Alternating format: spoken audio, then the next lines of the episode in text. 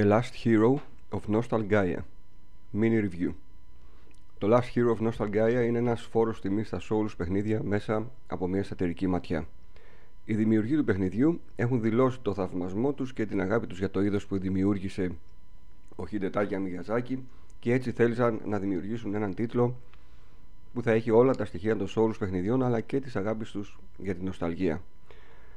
Το Last Hero of Nostalgaia διαδραματίζεται στην χώρα με το όνομα Nostalgaia, την χώρα των video games, η οποία καταστρέφεται με αντίστροφη πορεία, βλέποντας πολλά σημεία στην οθόνη μας να πιξελιάζουν και να δείχνουν ότι καταραίουν, παίρνοντας μαζί και όλες τις gaming μνήμες μας.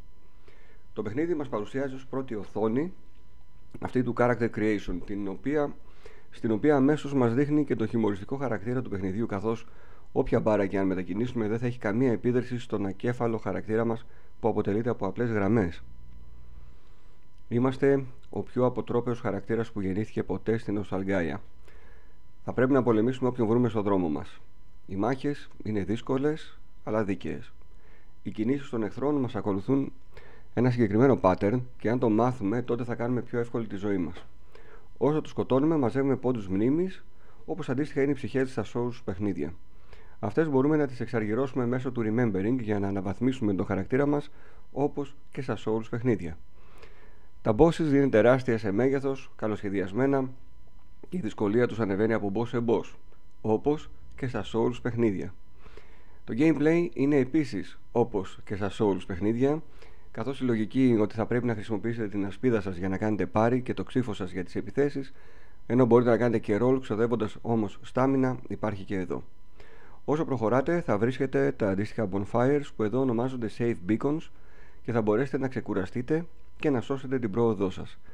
Η μπάρα της στάμινα υπάρχει φυσικά και θα πρέπει να την προσέχετε, καθώς όσο μικρότερη είναι, τόσο ευάλωτοι θα είστε, καθώς δεν θα έχετε δύναμη για να αντιδράσετε στη μάχη. Αν και ξεκινάμε με έναν χαρακτήρα που αποτελείται από απλές γραμμές, όσο προχωρούμε στο παιχνίδι, ο χαρακτήρας μας θα αποκτήσει σώμα και πανοπλία. Τα όπλα και τα ρούχα μας είναι ποικίλα και αρκετά αστεία. Υπάρχει για παράδειγμα μποξεράκι. Και τα αλλάζουμε μέσα από το inventory. Και εδώ θα συναντήσουμε αρκετά μηνύματα στο πάτωμα με χρήσιμες και αστείες συμβουλές, όπως και στα Souls παιχνίδια.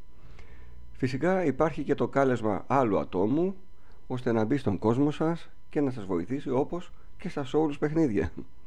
Σε πολλά σημεία δυσκολεύτηκα να καταλάβω αν το παιχνίδι έχει frame drops ή το κάνει επίτηδες, καταλήγοντας στο δεύτερο. Κάθε φορά που δεχόμουν χτύπημα, ειδικά στην αρχή του παιχνιδιού, χάνονταν frames, κάτι που όμως οφείλεται στην κατάσταση τελικά που επικρατεί στην Nostalgaia. Τέλος, ο χάρτης του παιχνιδιού προσπαθεί να αντιγράψει τους εκπληκτικούς χάρτες των Souls παιχνιδιών, αλλά δεν τα καταφέρνει. Είναι όμως μια τίμια προσπάθεια.